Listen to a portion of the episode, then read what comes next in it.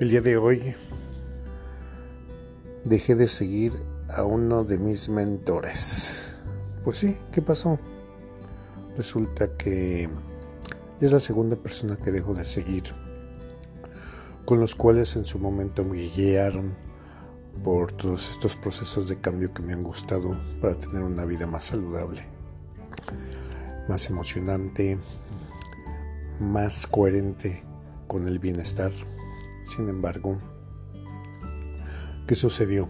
Oh, pues que ambos dos, en su momento que se enfrentaron a situaciones adversas, demostraron una capacidad muy pobre para resolver los conflictos e incluso en ambos casos, sí, se quejaron amargamente, ya sea de competidores o de personas que hacen el mismo trabajo que ellos, insultándolos, tratándolos de ventajosos y de otro tipo de, pues, de actitudes que realmente no van de acuerdo con lo que ellos están predicando.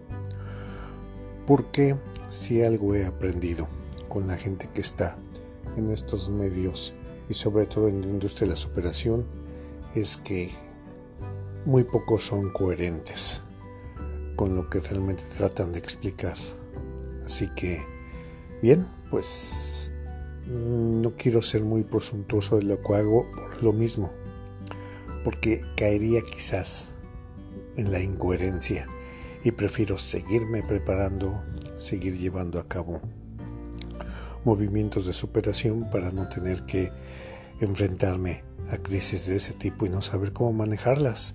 Y entonces la gente que ya afortunadamente me está siguiendo verían en mí una persona con muy poca coherencia.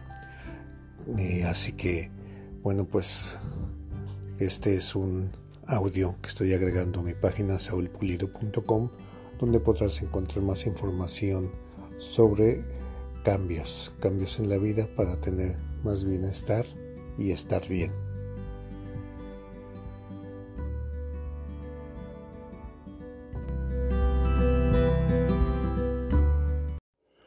Voy a quitar amigos que ya no saludan.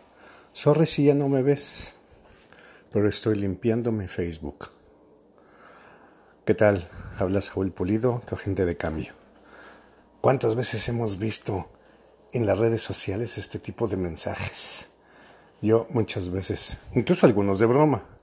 Hay quien manda, voy a eliminar toda esta gente y pone una lista tremenda y al final dice, si no te encontraste, no te preocupes, yo solo lo copié de otro lugar y lo pegué aquí. Pero es en serio, mucha gente empieza con este tipo de mensajes donde según va a eliminar de sus cuentas todo aquel que ya no les salude ni con quien tiene contacto, ¿sí? Y recordé de la vida real algunas personas que están quéjese y alguna vez mostrando su molestia, porque tienen parientes que ya ni les saludan, que ya ni les hablan. Cuando se llegan a ver, pues a ver cuándo me vas a visitar. Y le contesta uno al otro, es que vives re lejos. Y la respuesta más inteligente que he oído es, pues mi casa está tan lejos como la tuya. ¿Sí? Realmente la vida se ha vuelto más de redes sociales y estamos más pegados en las redes que ver a nuestros parientes, a nuestros amigos, con los que podemos sentarnos a tomar un café, con los que podemos compartir lo que está sucediendo, intercambiar ideas, ver sus rostros, platicar. Y, ¿por qué no?, también la convivencia en las redes sociales. O creemos que a personas como los políticos o las gentes del radio, tal vez Marta de Baile, Walter Rizo o cualquier otro que les suene, ¿ustedes creen que les preocupa realmente que no les saluden sus contactos? No, la vida no se trata de eso, no se trata de amenazar. Toda esa gente que escribe eso, pues mucha suerte en la vida, porque cuando lo puso en mi perfil una persona, de que pues como ya no me saludas te voy a eliminar, yo me quedé de acuerdo, pero de acuerdísimo. elimíname porque yo tampoco he visto un saludo de tu parte. Y si tú entras a las redes sociales para estar queriendo aceptación, aunque no lo sepas, tienes un problema. Porque la aceptación se empieza por uno mismo y por saber que te la tienes que ganar. Todos los que son líderes de opinión se han ganado la aceptación de miles de personas precisamente por eso, porque son líderes de opinión. Y yo pienso que la gente está rogando por likes, por aceptación, precisamente tiene ya problemas empezando por la baja autoestima. Así que, si tú eres de esas personas que están rogándole a todo el mundo que te salude porque si no lo vas a eliminar, pues reconsidera lo que dices y trata de ser amable, tanto en la vida real como en las redes sociales. Muchas gracias y nos vemos en la próxima. Saúl Pulido, tu agente de cambio. Me encontré con este anónimo con el que estoy totalmente de acuerdo. La mayor lección que he aprendido es a no forzar nada. Conversaciones, amistades, relaciones, atención, amor. Las cosas forzadas no merecen la pena. Lo que fluye, fluye. Lo que falla, falla. Las cosas son como son. Saludos y que tengas excelente día. Saúl Pulido, tu agente de cambio. Nos vemos en la próxima.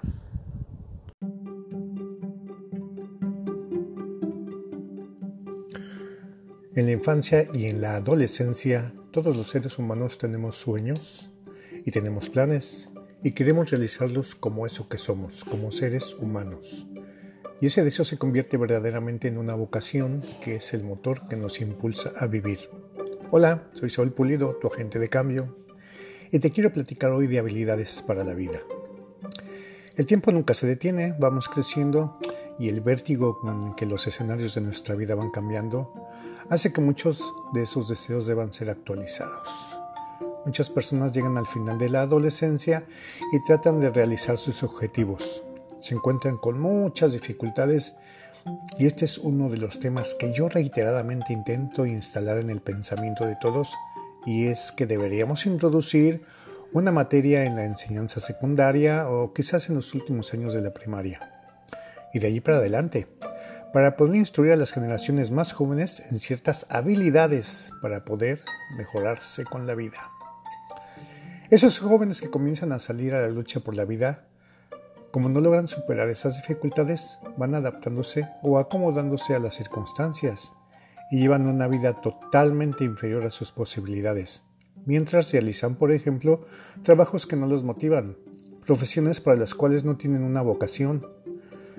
Desde el punto de vista afectivo mantienen relaciones vacías, se sienten solos aunque estén muchas veces en compañía y viven sumidos en la angustia, la depresión o el tedio. Y es algo que lamentablemente compruebo cotidianamente en mi práctica con mis alumnos. ¿Qué sucede con esto? O sea, ¿qué es lo que tenemos que hacer? Llega un momento en que las personas se preguntan, ¿esto es vivir? O sea, ¿amar significa esto? Sienten como si hubieran sido engañados con la promesa de una vida que no logra realizarse. Y el mundo color de rosa, por supuesto que no existe.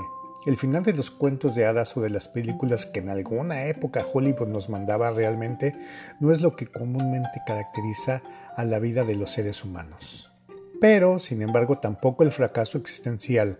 El otro polo tiene que ser el destino inevitable del ser humano. Entre ese sueño color de rosa que decimos que no existe y el otro extremo, que es el fracaso inevitable, hay una salida, o quizás hay varias salidas, pero solo para aquellas personas que logran definir sus objetivos y sobre todas las cosas creer en la capacidad de lograrlo. Eso significa que tienen que ser conscientes de que los objetivos realmente importantes de su vida les van a exigir no solamente el desarrollo de una capacidad específica, sino también algo que es importantísimo y que es el compromiso para poder lograr esto. Y hablamos permanentemente y escuchamos decir por todos lados que hay que adaptarse a la realidad.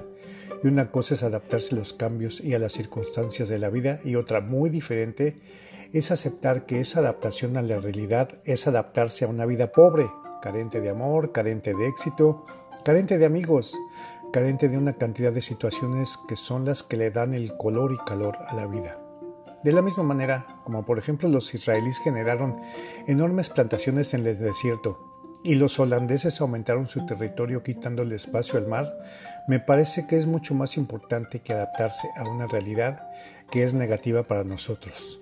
Las personas, hombres y mujeres, comiencen a vivir la realidad que desean vivir, que comiencen a crear el mundo tal como piensan que debe ser, porque ese es el mayor poder que tiene el ser humano: ejercer el liderazgo de su propia vida, determinar cómo va a ser su vida. Y a algunas personas les encanta el éxito, cultivan sus habilidades, cosechan logros, saben que los fracasos existen, pero no en el terreno que ellos cultivan, mientras que otras personas hacen exactamente lo contrario. Cultivan los fracasos, buscan los problemas, buscan los obstáculos, sobreestiman sus dificultades, se repiten constantemente: jamás voy a poder, no soy capaz. Ellos mismos aumentan sus limitaciones, se fijan un techo el cual nunca van a poder superar, inventan excusas y cosechan fracasos verdaderamente gloriosos. Saben que existen los éxitos, pero piensan que por supuesto esto no es para ellos. Esto es supuestamente para un pequeño grupo de elegidos que tienen determinadas habilidades que ellos no poseen. Y lo que las personas, como tú o como yo, reconocemos como resultado de nuestro esfuerzo es la consecuencia de las metas que nos hemos trazado, de nuestra dedicación, pero sobre todo de nuestra capacidad para poder conseguirlas. Y eso es lo que explica el éxito, pero eso también es lo que explica el fracaso en todos los órdenes de la vida.